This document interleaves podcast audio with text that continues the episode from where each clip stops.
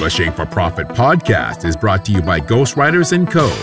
Earn more money by publishing better content and learn how to increase your thought leadership so you can build your brand. Head over to ghostwritersandco.com for more information. That's ghostwritersandco.com. And now, your host, Joel Mark Harris.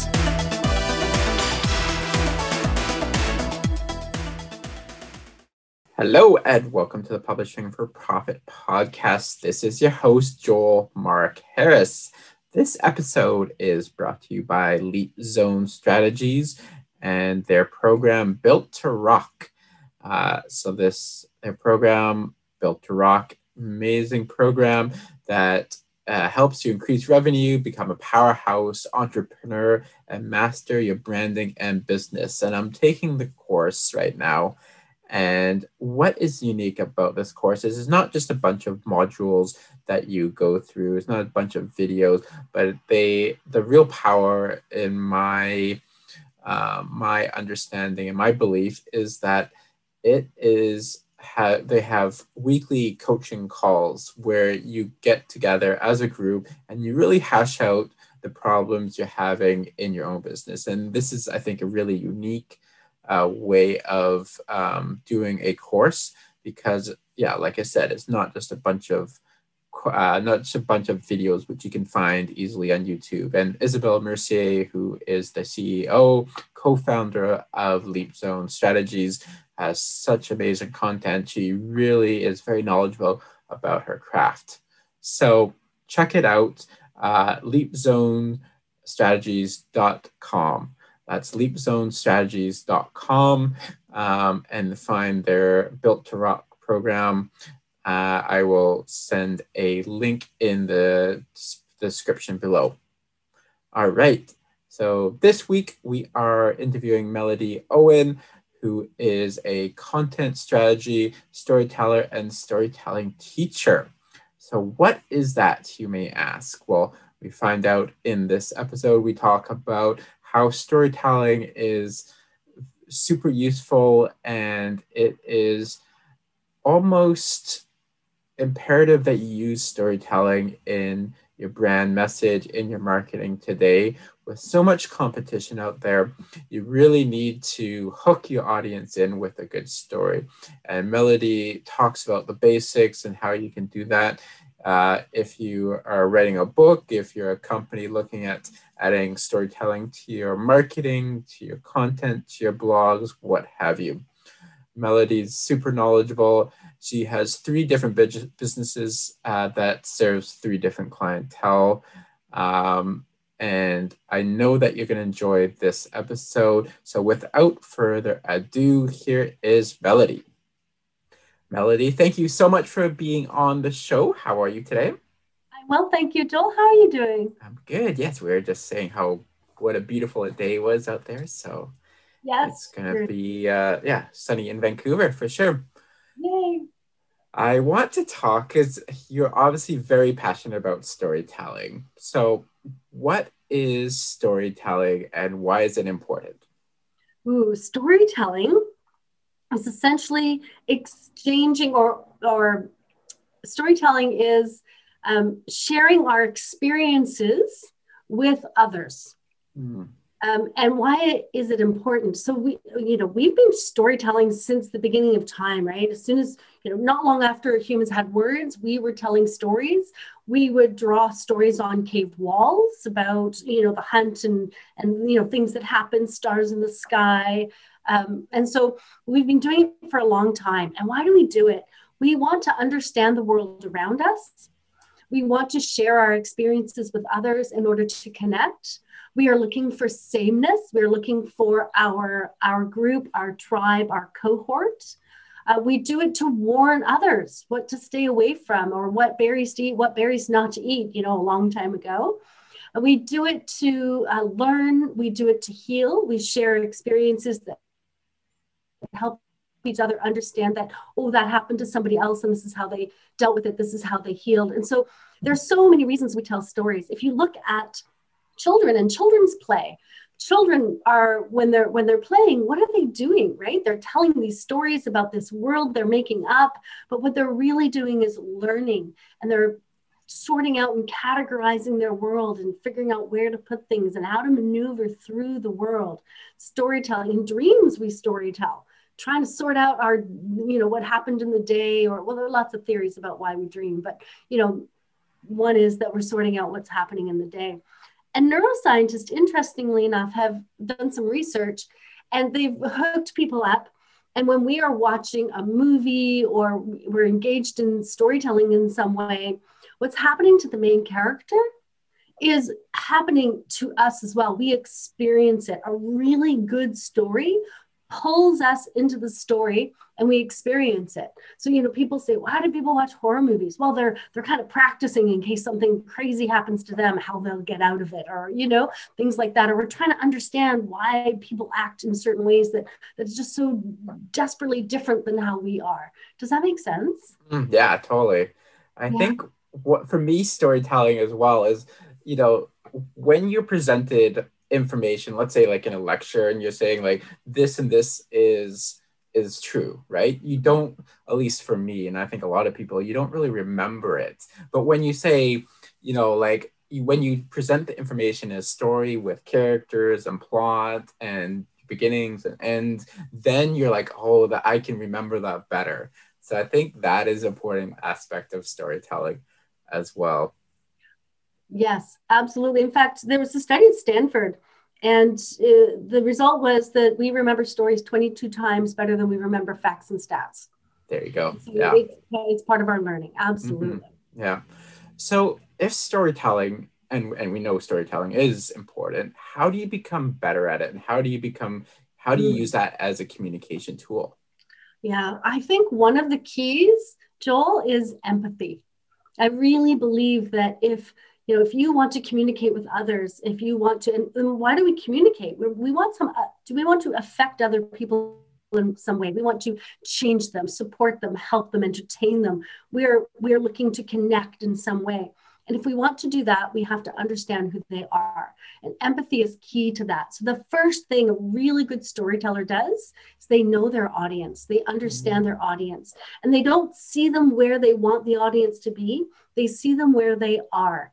And so the storyteller goes to the audience where they are at that moment, and they use the story to bring the audience to where the audience wants to be, or where the storyteller wants them to be. Think about, you're trying to support someone, and there you are standing at the finish line. It's a marathon, and you're screaming, go, go, go, but they can't hear you. They're so far behind. They're at the starting line. And so as storytellers, the number one thing you need to do is go find your people where they are and carve them a path with the story to where they want to be and where you want them to be. And so part of that is realizing, as a storyteller, the story isn't about you. That's one of the biggest messages I give in all of my work. People are always kind of, because we are the center of our own universe. And so sometimes it's hard to realize that it's not about us, it's about our audience. And so turn it around, look at them. And then once you understand that, you know that a story is about a character who's in a context, and then something happens, there's some catalyst, and it either pushes them or pulls them into this new set of challenges. And as humans, when we are challenged, we change in some way. And once we change, that's our growth. And then there's a consequence of that.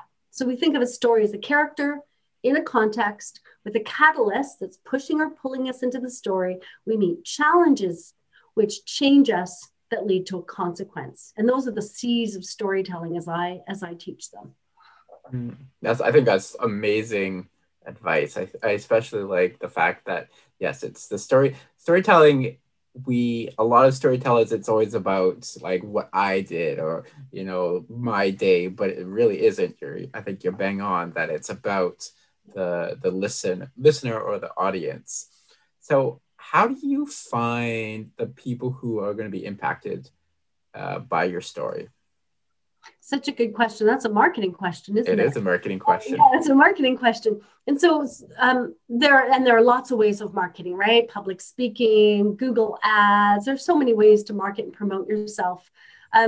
When it comes to storytelling, what you want to do is you want to look at what marketing strategies am I already using? Am I public speaking? Do I have a blog? Am I using Facebook ads? How do I integrate story into that so that instead of giving them those facts and those stats, which I think are so important, I'm actually connecting with them on an emotional level, and I'm telling a story that they can see themselves in, and I'm giving it an ending that they want. Therefore, they are going to come to me, right? So we're not talking about outbound marketing where we are interrupting their day going, hey, look at us, look at us. We're talking about inbound marketing where we are creating a story that they want to take part in, and they're attracted to that and they come to us. Mm-hmm. And so that's, I hope that answers your question. Yeah, no, definitely. Good. Definitely. So I want to switch gears a little bit and talk about, because I mean, I don't know, you have three brands and each brand is a little bit different. How would you categorize, would you say you're like a storytelling coach, a book coach, or what's, I mean, you've created this niche for yourself, which is amazing and it's very unique, but so how would you categorize yourself? All right, so I call myself a content strategist and storyteller, story teacher. Mm. I think that's the simplest way to put it. And I have brands because earlier I said, meet people where they are and talk to your audience. I do the same thing, but I do it for different audiences. And so Nutritious Truth, that brand, that's a little bit more edgy brand. I'm talking to social entrepreneurs. I'm talking to change makers, entrepreneurs who work because that is their passion. And so that brand kind of helps that business audience. And then I have Author Nation, and that's very obviously towards authors. I work with nonfiction authors, including memoir. I don't do any fiction at all. I know my niche. I know my audience. I don't stray from that. And then I have a personal website, Melody Ann Owen, and I do my storytelling through there. So if you're looking for one-on-one coaching or a storytelling workshop, that is my personal brand. If you look at the branding and the images and the colors between the three, you'll see that they have very different messages. All of them are part of me and who I am, but they all work on like different parts of who I am and who I want to serve, you know, who I want to serve and how I want to serve them, if that makes sense. And can you talk a little bit about your journey and starting these companies and where you want to take the companies as well? Sure. It's interesting because they don't, when we talk about journey, a lot of people go back and they give their kind of whole life story, right?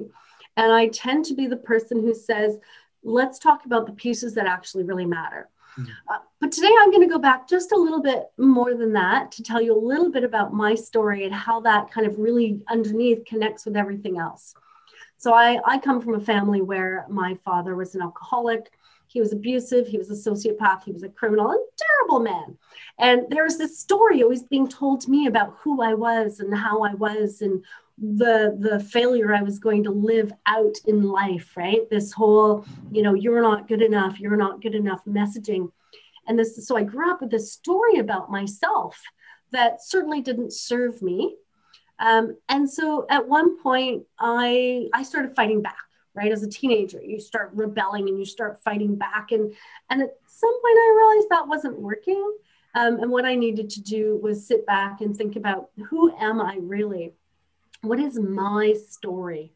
And so I did that. And I wrote my memoir, but I didn't write it for anyone else. I rewrote that story, not from my father's perspective or my mother's perspective or the teacher's perspective or anyone else's perspective, from my perspective. And I made myself the hero.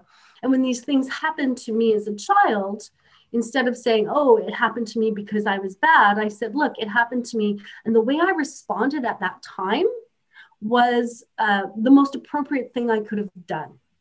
And I was looking after myself. I was protecting myself at the time. I couldn't grow during that time because I needed to protect myself. And then after that, I turned it into a show, right? And so, but back way back when I realized about that story, then I realized, oh, wait a minute, I can help other people, whether you're an entrepreneur or an author or a storyteller, whoever, a researcher, performer, I can help other people kind of capture that personal story and say, look, these other stories actually don't jive with what I believe about myself. And I can help people shift stories. And that's how all of these businesses were actually born. That's kind of the behind the scenes story. And then at one point I went and did some work at Narrative Practice, which is a practice, it's a therapeutic practice. I'm not a therapist, but I studied it because that's exactly what it does. It helps people take a story that no longer serves them, they're telling the wrong story to the wrong people at the wrong time or whatnot. And it helps them frame a story in a better way that is more helpful rather than being harmful. And so that's really how I was born as a person who considers content to be essential and who thinks storytelling is a matter of it's life-giving. Yeah. So you wrote your memoir, and it's called The Devil's Daughter, correct? Yes. Yeah. All yes. right. So what did you learn from that experience, from the actual physical writing of that book? Yeah. I learned about myself. I learned that I can really spout out words. I can just sit down and spout out words. It's crazy how I can do that. Every day I would just pick, I'd listed out a whole bunch of kind of stories. I just had a few words for each. And each day I'd pick whatever kind of stood out to me at that moment. And I wrote and I wrote and I wrote. And I can't remember how many words I wrote every day, but I wrote a lot of words every day for many, many, many, many days. And I think it was that process, because I'm an editor, right? And I help people edit books too. But I think it was that process that made me really, really understand that there's a difference between writing for self, writing for publication, right? I think it served my clients in the best way, because now when people come to me and they give me a manuscript, I can look at it and I can say, okay, this story here has been written to help this person heal. Mm-hmm. And then I can approach the person and say, you know, do you want help shaping the story to make it more powerful for yourself? Are we looking at are we going to take some narrative practice principles and apply it to this to kind of help you through that healing process to shape this story so it fully empowers you? Or do you want to publish it? Because if you want to publish it, then we need to take you out of the equation and say, you know, right now we're not talking about you and your healing. We're talking about the audience and what they are going to get out of it. And looking at that manuscript, we need to make a choice between the two because they're different. And I've become a much better editor when I'm dealing with people who are writing memoirs and I'm helping them, because I'm a developmental editor. I get those big ideas out, right? I'm much better at helping them figure out what they need to do to finish off that healing piece, so that if they want to publish, they can leave that behind and not feel so sensitive about it and move into a space where they're not taking the feedback personally, but they're looking at the feedback from a perspective of a reader audience that they want to attract later on in a published book. Mm-hmm. I think that was my biggest lesson in doing my own memoir. Awesome. And so I want to ask a question. This may lead nowhere, but okay. It strikes me that process is very similar to journaling, right? And just getting words on the page, getting your thoughts in order and figuring out what you believe about yourself, about the world around you. Are you a big proponent of journaling? And how is that different from writing a book, say? Yeah, so journaling, if you are working, I journal when I'm working through something all the time. If I'm frustrated or I have a lot of emotion, I journal things out. I think things through my hand. And that's a really valuable way to do it. The thing is, that is good source material if you want to write a book later, but it's not a book. And so when I did this process of writing out all of these stories, when I was finished with it, it didn't just sit like that. I then took it and I spread it out on this huge timeline. I figured out where everything fit. I started thinking, what should, if I'm publishing for an audience, what should fit in? What should I take out? And then I put it into a manuscript, which I gave to an editor. And the editor turned around and said, Melody, have you considered chopping all of this out, starting here and writing an extra, 1/3 on the end on this piece of your life? I think that's what an audience really wants. And I thought, wow, that's really good advice. And I turned around and did that. But the journals I'd had throughout my life and that process of just kind of getting everything out, that was brilliant source material for me to put together a manuscript that then an editor could give me really good advice on, so that I can go back and edit it for an audience who would want to read it. It's not just self-serving for me, but it's serving the audience that wants to read it. Mm. So you mentioned that you journal to figure out a problem. Is there any other reasons to journal? And what would you recommend the audience do with journaling? So I recommend the audience journal whatever suits them, right? Like whatever works best for you, that's what you should do. I don't think there's a right way or a wrong way to journal.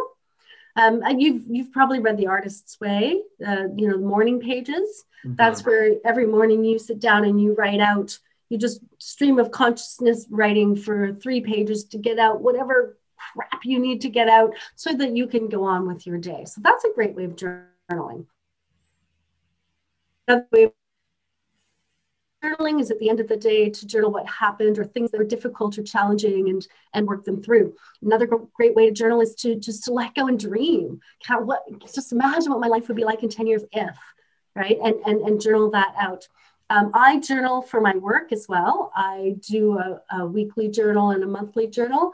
I look at what my challenges were each week, where I was successful each week, where I need help. And I journal that out.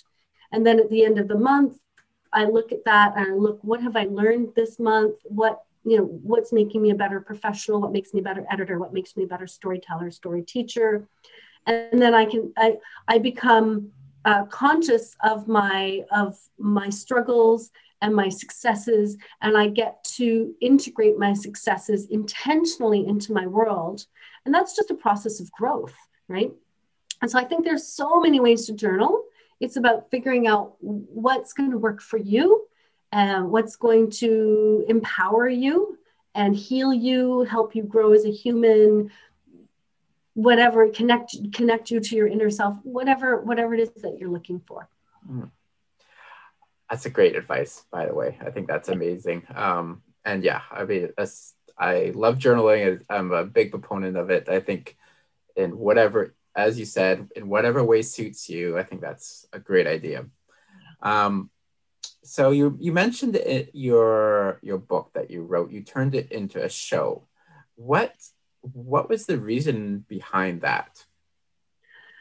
Oh, so I was working with my voice and performance coach, and I was doing it for work, right? Now I have a YouTube channel and I've done public speaking, and I believe that we should grow and learn and get better and better at what we do. So I was working with a performance coach, voice coach, who was also a director. She had she's a master's in acting, and she's a director as well. And I was using pieces from the writing I had done, to kind of using them when I was working on my voice and when I was working on my public speaking, because they were things that really deeply I could tap into deeply. They were very personal. They were very vulnerable. They were very emotional. And so they were a really good place to, find that voice that I could carry on in podcasts and on stage and on my YouTube channel. And while we were going through that, one day she said, have you ever thought of doing this as a show? And I said, oh God, no, are you kidding? I can't act, I'm not, But we kept going and other people who sometimes came to open mic said, have you considered? And so finally I said, okay, I'll consider it. And I did. And I thought, you live once, and life is meant to be lived. And I love going on adventures, whether they're adventures in the mountains or, taking on projects I've never done before. So I said, yes, let's do it.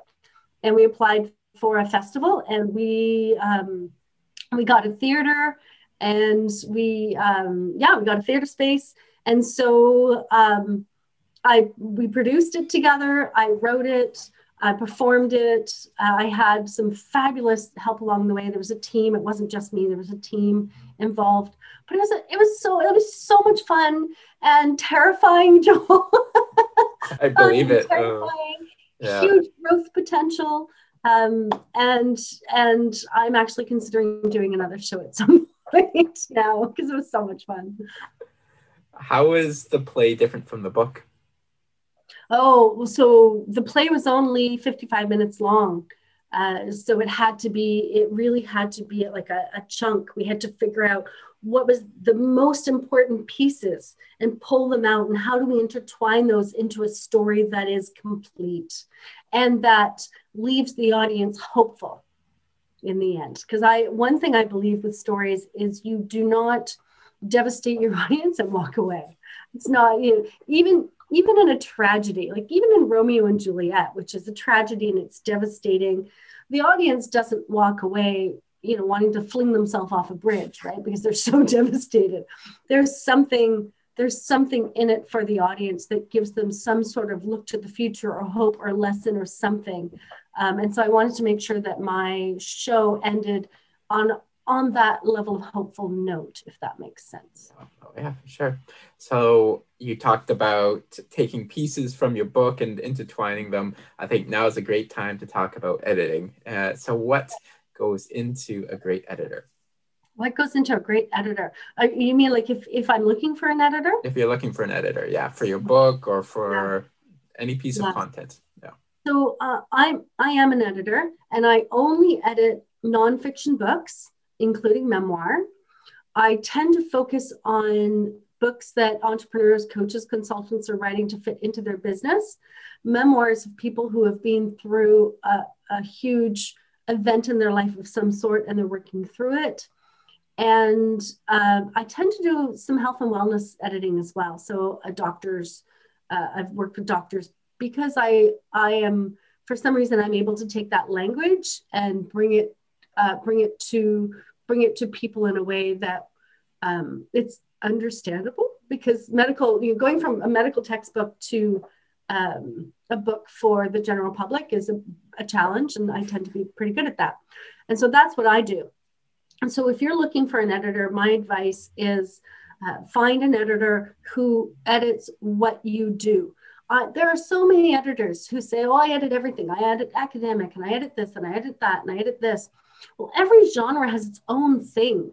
So when I'm editing for an entrepreneur, we not only talk about the book, but we talk about, how does this book fit into your business? How does this book serve you? How does this book serve your business? How does this book serve your audience? What do we need to put in the beginning, in the, before we even start the book? What's in the front matter that's going to help you connect with people? It's really important that the editor understands your genre. I wouldn't edit a mystery. I love reading mysteries, and I guess if I worked at it, I could edit them, but I'm not familiar enough with the tropes and the expectations of a mystery audience to give really good advice to a brand new mystery author on how to write a mystery book that is going to wow mystery readers. And so that's what I would suggest. Talk to editors, find editors who really understand your niche. They can do so much more for you if they're not trying to be everything to everyone. And then figure out what type of editing you need. So when I needed an editor, I was looking for a developmental editor at first, right? Someone who could take that whole story and say, look, why don't you move this here and start here and finish there and add this. That's a developmental editor. And that's the type of editing I do. And then I'm working on the stylistic section. I'm doing stylistic edit on my book right now. I worked with a poet because poets are phenomenal editors. She also, the poet I worked with was also an editor of memoir, which was important to me because she knew exactly what to look for and the kind of suggestions to make. So I just find the editor who understands you, find the editor who knows your genre, find the editor who's worked with people like you before, find an editor you're comfortable with. And please, whatever you do, find an editor who's willing to speak to you. I've had people come to me and say, you know, I gave this editor, you know, my book, and they kind of sent me an email with this, that, and the other, but I never got to talk to them. I never got to ask them questions, or, you know, I remember one woman, she's like, apparently they were on some beach somewhere living, you know, the digital nomad life, which is awesome. Do that. I'm not suggesting don't do that, but if this book is your baby, if this means everything to you and you've taken, you know, a year to birth it, find someone who cares enough about your success that they will be there for you and talk to you and be on Zoom with you and give you advice and hold your hand when you need it and kick you in the butt when you need it and all of that stuff, right? Yeah. Awesome. So you mentioned the development editor, and it occurs to me that not everybody knows the different types of editing. So can you explain what those are and what stage each is useful in? Yes. So a developmental editor is really awesome to have as soon as possible. They help you structure the entire book, make sure that the right content is in there in the right order. They make sure that everything is going to flow nicely. So that's not like the big picture editing.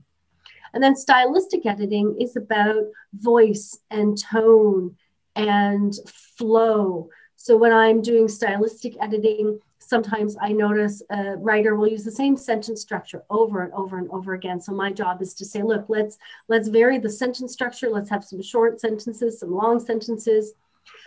We use short sentences for very specific reasons.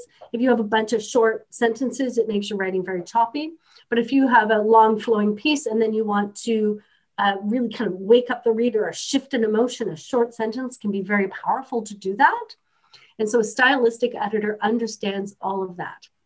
A copy editor, they know their grammar and their spelling and their punctuation. Like they know all of those pieces inside out and backwards, and they make sure that you have not made any of those kind of little mistakes along the way. And then there's a proofreader who just goes over at the end to make sure that everyone else has done their job properly, essentially. So there are four stages, and you'll find different names. Like developmental editor can be structural editor. You'll find different names, but those are the four stages. And do you recommend that authors find a different person for each of those stages? So when I'm working with an author, I will do both developmental and stylistic together. I don't do any copy editing. And if I did, I would not under any circumstances do developmental, then stylistic, then copy editing. Because I have a degree in linguistics, literature, professional writing. I know my grammar, I know my punctuation, but once you've worked with a book so much, once I've, you know, moved things around and really worked on it and worked on the style, a lot of the times I no longer see it in the same way. And so a fresh pair of eyes is not accustomed to it. And so mistakes are more likely to jump out to them than they are somebody who's worked it over and over and over again. Same reason why? I have an editor. I'm a professional writer. I'm perfectly capable of writing, but I look at something so much sometimes that I miss very simple things. And so if I send my work to an editor, they catch them and I come across with a professional piece of writing, which is what I want to do. Do you believe everybody has a book in them? I think, yeah, why not? I think anyone who wants to write a book has a book. I think there's this quote. I wish I could remember who said it. I'll see if I can dig it up for you. Somebody said something along the line of, everyone who has survived childhood has a book in them. I actually really like that, because I think that is really true. I've never heard that quote before, but that really rings true to me for sure. I wish I could figure out who to give credit, because it's not mine, it's somebody else's. But yeah, whoever survived childhood, we all have books in us. Should we all write them? If you want to, yes. Should we all publish them? That depends on how much you're willing to rewrite the book for an audience and put in the time and an effort to make a professional book for a specific audience that you're going to change in a certain way. So yeah, everyone should write a book. Should everyone publish a book? Maybe not. So for people who are out there who have been wanting to write a book for a long time, and they listen to this podcast and like, yes, okay, now's the time. What are some first steps somebody can do to start writing their book? I'm just, to sound like a broken record, get to know your audience. That's number one. You know, whenever I work with anyone, entrepreneur doing content or an author writing a book, know who you're writing for, understand who you're writing for and how you want to change them, how you serve them. Number one. The other thing that is packaged with that is, how do you want this book to serve you and your business? There's no reason to put in however many hours it takes to write a book and publish a book and edit a book, the time and the resources, the energy, the money. There's no point in giving all of that to a book if it doesn't serve you, it doesn't serve your business, and it doesn't serve your audience. So answering those three questions, those are the first things you want to answer. And once you figure out how you want to serve people, you can figure out where they are now, where they want to be. And when you start listing out exactly where they are, who they are, where they are, what they fear, what they believe, what skills they have, what knowledge they have, how they feel now, and how they want to be, what skills they want to have, what knowledge they want to have, how they want to feel, who they want to be, all of this stuff, you'll start realizing that you've made this canyon and there's this gap. And you can say, well, these are the skills they have, or these are the skills they lack. This is the skill they need. Obviously, I need to talk about that skill in my book. And you can start filling in those holes. And then when you have those holes filled in, you can look at your blogs, your journals, all of your resource material and start pulling things in, start organizing it in a way that is going to make sense. And then you can start writing your book. I'm sure I've missed something there, but I think that's a good start anyways. I think it sounds like you come from a very marketing first approach, which I think is great, because that's the approach that I also take, having a marketing background. A lot of people, they just start writing. They don't have any sort of plan or thought about, they haven't thought about the audience, they haven't thought about what they want trying to do even, which seems kind of crazy, but I think that's the case a lot of the times. So would you say that thinking about your marketing first before you actually start writing is a good way of going about it? Okay, if you're a pantser, and you're not a planner. So there are planners and pansters, right? People who fly by the seat of their pants and people who plan. If you're a panster, go ahead, be a panster. Don't plan, just write. But the truth is, and some pansters, they're super successful for whatever reason, because they have a plan in their head. They're not telling us, I'm not sure. But most pantsers in the end don't write that phenomenal book that becomes a bestseller on its own, gets the New York Times. I mean, you can force it to be a bestseller on Amazon by, promote, get all your friends to buy it. But if you truly want something that's going to live on and serve the right people, you do at some point want to sit down and plan. So with my memoir, the first time I wrote it for me. There was no plan. There was no audience. It was all about me. It was me. And I wrote it just doing that. When I turned around to write it for an audience, I rewrote the entire book for that audience using what I'd done as source material. So you can think about, I was a pantser at first, but when I wanted to serve an audience, then I really had to start being a planner, right? And so, yeah, if you want to fly by the seat of your pants, go for it, but I guarantee it won't be the book that it could be. You talk on your website about story-based marketing. Can you talk a little bit about what that is and why should entrepreneurs use that technique? Yes, absolutely. So one thing I notice when I'm out at networking events, which we don't currently do very often, but still online, sometimes everyone gets their 30 seconds, right? And a lot of people stand up and say, you know, I help people do X because I love doing X. And, and that's really their story. And so story-based marketing is about figuring out what stories exist in a business and what those stories are and when to use them. So I teach the customer story. We write a customer story. We write a brand story. We write a product or service story. We write an entrepreneur's story. And when you have your stories down and you understand that there are different stories, it's not just your story all the time, then you know when you go into a networking event, you're talking about your customer story because there are 100 people in the room and you want those people or whoever your people are to recognize themselves in the story they tell. And when you're telling a story about yourself, they don't recognize themselves. But if you tell a customer story, that's when they recognize themselves.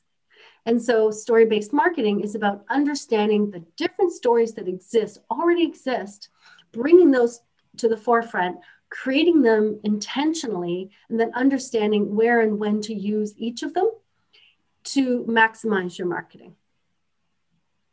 When you work with entrepreneurs, with the change agents that you mentioned earlier, you start at these stories, I'm assuming, and figuring out what those stories are. What is the next step in terms of figuring out what to do on their website and how to position themselves through social media? Yeah. So I actually don't always start with story. I always start where the entrepreneur is. So sometimes people come to me and say, I need a new website. I need new content. Help me. And other people come to me and say, I'm trying to figure out a blog. And other people come to me and say, oh, I hear you teach story-based marketing. I need to get better at marketing. Some people come and say, you do content. Well, I don't know what I'm doing in content. I need help. So wherever they happen to be, wherever their start line is, that's where I meet them. And so I have programs and courses and one-on-one work, depending on who the particular entrepreneur is and what their need is, where they are and where they want to be. So I don't necessarily start in a specific place with everyone. Once somebody's taken, let's just say somebody comes in and they do a content marketing workshop with me and they learn about this, creating a content strategy and then the content marketing cycle, and they go through a cycle. When they're done that, they go off and do that. And they're like, now I can do that. I can do it on my own. I'm great. Off they go. They often come back and say, now I want to understand story better. So because now that I've understand content marketing in the cycle and I'm actually producing content, I'm looking for story to integrate into that content to make it even better. And so then they'll come and do the story marketing with me. So it kind of depends on where you're at, right? I always meet people at the start line.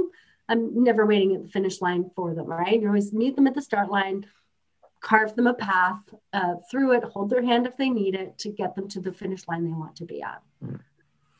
So how do you look at a content marketing strategy? Do you mean what is it? Because I think you have a very unique take on story. Oh, you obviously have a unique take on storytelling. And how does that translate? Maybe a better question is, how does that translate into the actual tactics of content marketing? Yeah, no, great question. So when a content strategy is essentially, so I think of content as two parts, right? There's the strategy, knowing who you're serving, knowing who you are, knowing how you're trying to change people, understanding the buyer journey, how they get to know about you, how they get to know, like, trust.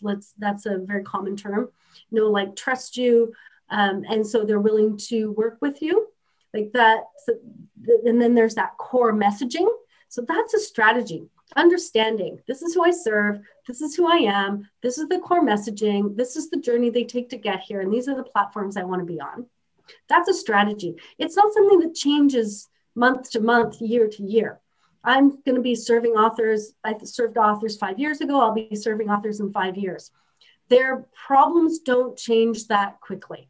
The way we distribute books do, the way we promote books change, but their need to promote books doesn't change. So that's the strategy. And then you have the content cycle. And in the content cycle, you take all of that information, you say, okay, now I understand what are my goals for the next month or 30 days or 90 days or 1 quarter. I suggest people do it quarter by quarter, right? Quarter one, quarter two, quarter three. So what are my content goals for the next quarter? I'll figure out what they are. I'll create a content calendar. Once I have a content calendar, I will start creating the content. I'll publish the content on my platform, the one I own. I'm not talking about social media. Once it's on my platform, I can promote it. Now I'm talking about social media and, however else you're going to promote your content, then I can promote it. And then after near the end of the cycle, I'm going to sit back and I'm going to say what worked and what didn't work. What was popular? What led people from, let's say Facebook to my blog post, to my product page, to buying? What path, what content funnel worked and what content funnel didn't work? The ones that worked, do more of the same. The ones that didn't work, let's try to figure out why that's not working. Am I doing the wrong thing entirely, or do I need to tweak it? Let's not throw everything out. And then once you figured out that, we set new goals because we've learned something. And the next time we set goals, we set better goals. We become more, focused on what works and what doesn't. And we go through the cycle again. And eventually my hope is that my clients go from understanding the strategy and the cycle to doing it themselves for a little bit. And then I want them to outgrow that. And I want them to be able to hire someone to do that for them, but they understand it. And so when somebody comes in and starts talking content and marketing and like, what are they talking about? It's over my head. It's no longer over their head. They get it. And they can say, no, I want to do it this way. And I want to do it this way. This is my strategy. I'm asking you to implement it. Mm-hmm. And they can kind of guide someone through that. Did I answer your question? Yeah, definitely. I think that the feedback loop that you're talking about is super important, where you create a piece of content and then you figure out how to promote it.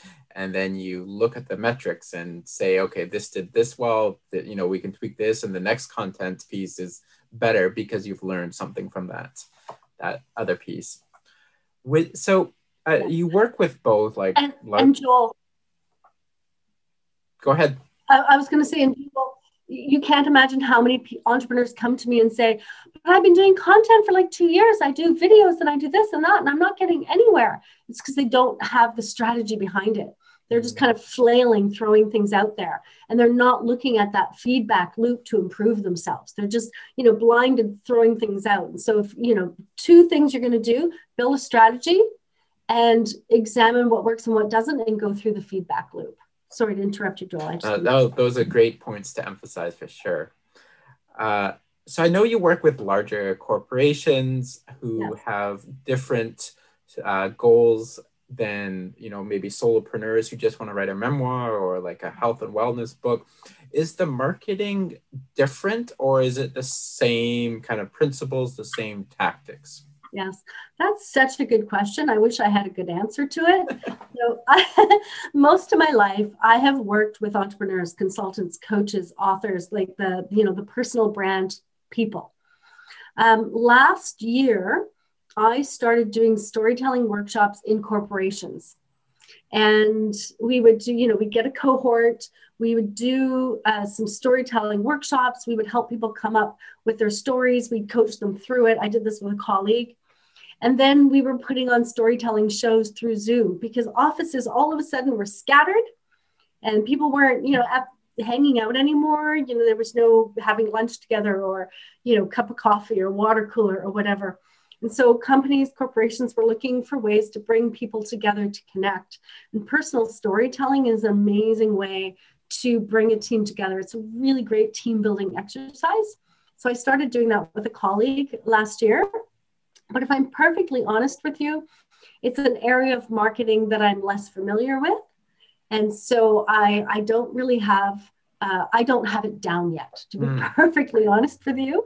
I don't fully understand all the intricacies of it. And so I certainly wouldn't teach it. So I want to dive a little bit into this because of COVID, right? Because teams are so, I think, isolated right now. You know, it's hard to do those team building events. So I don't know if you can speak to some of those ways where we can bring those teams together through storytelling activities or story workshops, what have you.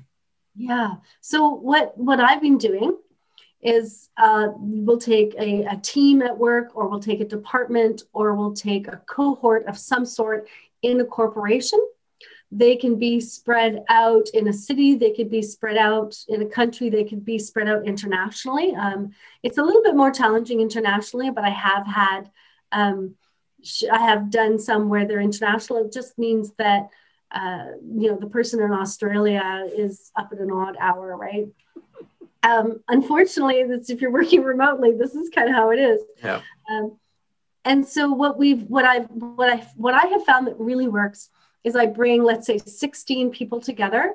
I divide them into cohorts of 4. And then those 4 people go through the process of learning how to do storytelling and coming up with stories and polishing their stories and practicing their stories for performance together. And then we bring the 16 together, and then we invite the rest of the company or the rest of the department or the rest of the whatever. And we put on a storytelling show, and then people, you know, we hosted it. So we would introduce the storytellers, and we often would say something that we learned about them along the way that we were impressed with, or that we enjoyed, you know, about them. And then we would, you know, give the stage to the storyteller who would tell the story. And then through whatever software the company used, people would be, you know, typing in, oh my God, that's a great story. Oh, that happened to me.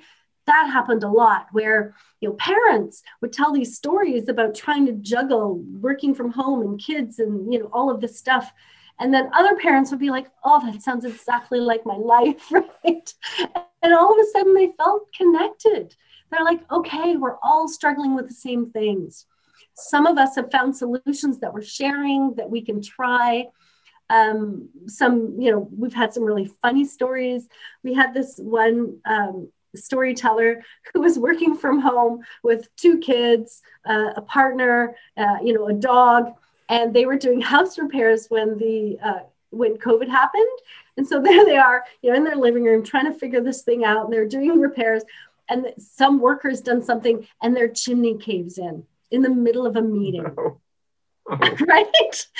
You know, so like things like that. So there's some, you know, some stories that are just, you know, traumatic or heroic or funny or deep. There's another story about, you know, having a baby during COVID and not having that family support, right? There was another story about having family member visit from overseas, and all of a sudden they got sick and it's COVID and they were supposed to go home, and you were running around for visas while you're teaching your kids and working, and, you know, all of these amazing, crazy, wonderful, frightening experiences. And they're felt so isolated, and all of a sudden they're there together, developing stories together, and they're seeing the people, you know, human, and they're allowed to be more vulnerable than they've been allowed to be in these meetings. Yeah. And it was really great. It's really great for the companies too. Human resources often sits in and listens, and they're like, okay, we're starting to understand our people and what they're struggling with and what they need, and how we can help them. So it's been a wonderful experience for me, as well as the companies. And it's been connecting. It's been really, really connecting for people. I think, yeah, that's the message, is connecting with people. Because as you were telling me these stories, I was thinking about my own life, and there was the time when I was on like a Zoom call like this, and my hallway started to flood. And then then when you're talking about the birth of the one story of the couple who had the birth of their child, and how my brother wasn't able to be at the birth of his son because of COVID. And so I think, yeah, it's weird. And I was just noticing how I connected with each story. Yes, so yes, I think that's, yes, that's the power of storytelling. So yeah, I want to leave it with there. Yes. I want to ask you one last question, and this is going to be the toughest question of the afternoon. And that is going to be, What is your favorite book? Because I know it is, everyone I have on this podcast, it's always like, do I have to choose one? You don't have to choose one. But if you could have just a couple that maybe you like to gift or that you like to reread, which is, what are a couple that you would recommend to our audience? So I am not book monogamous. I like all the books. Yeah. I'm currently reading Seth Godin, The Practice. Okay. So, but one of his books that if you are afraid to make that leap in life, he wrote a book called It's Always Your Turn. What is it called? One moment. I have it on my shelf. I think it's called It's Always Your Turn. I'll give it to you. You can put it in. Okay. Yeah, I'll put it in the show notes. It's an amazing book about, we sit and we wait for someone to see us. We wait for someone to recognize our value. We wait for someone to tell us it's our turn. And we're not, kind of like, you're in school and your hand's up and you're hoping, the teacher will pick you. You know what? It's always your turn. It is always your turn. Go do what you love. Go do what you're passionate about. Go leap into that water. It's a brilliant, brilliant, brilliant book. It's really inspirational. So that is the one book. If you're writing, Bird by Bird by Anne Lamott. It's an oldie, but a goodie. She's funny. If you're writing your memoir, Old Friend from Far Away by Natalie Goldberg. Brilliant, brilliant book on writing. She's brilliant on writing. Read anything by Natalie Goldberg. It's called What to Do When It's Your Turn and It's Always Your Turn by Seth Godin. That's it. Yeah, okay. What to Do When It's Your Turn and It's Always Your Turn. Is that a newer one? Because I haven't heard of it before. It's fairly new. I have about 3 copies somewhere in my house. Yeah. It's not something you read from cover to cover. You can open it up. It's full of color. It's like a gorgeous magazine. It's beautiful. Awesome. But it's inspiring. Yes, I give it to people when they're feeling like, when I work with people who are feeling that they can't stand up and do their thing, that's the book I give them. I'm like, look, here's some inspiration. Yeah. Which I imagine happens quite often these days.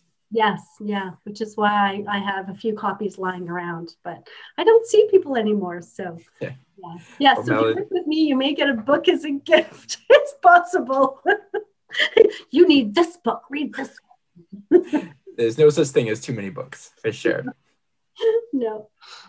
Well, Melody, it's been a real pleasure. Thank you so much. I've had so much fun. For people who want to reach out to you, to connect with you, to hire you, where can they find you? First off, thank you, Joel. You've asked some awesome questions. I've really enjoyed your questions. I've enjoyed chatting with you today. So thank you very much. So if people are looking for me, they can look on any of my websites, nutritioustruth.com. I'm sorry, it's so hard to spell. I didn't think about that. That's terrible. You can just find me at melodyanowen.com. As well, or if you're interested in authorship, go to YouTube and search up Author Nation.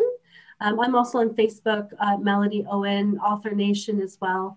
I'm on Instagram at Melody Ann, OMELODYANN, Melody Ann. Or hit me up on social media, send me an email. And I'm happy to help you with whatever it is that, you're dreaming of today, content-wise or story-wise. Well, thank you so much. Have a good one. Thanks to all you too. Thank you for listening to Publishing for Profit. Please like and subscribe on iTunes, Spotify, or wherever you get your podcasts.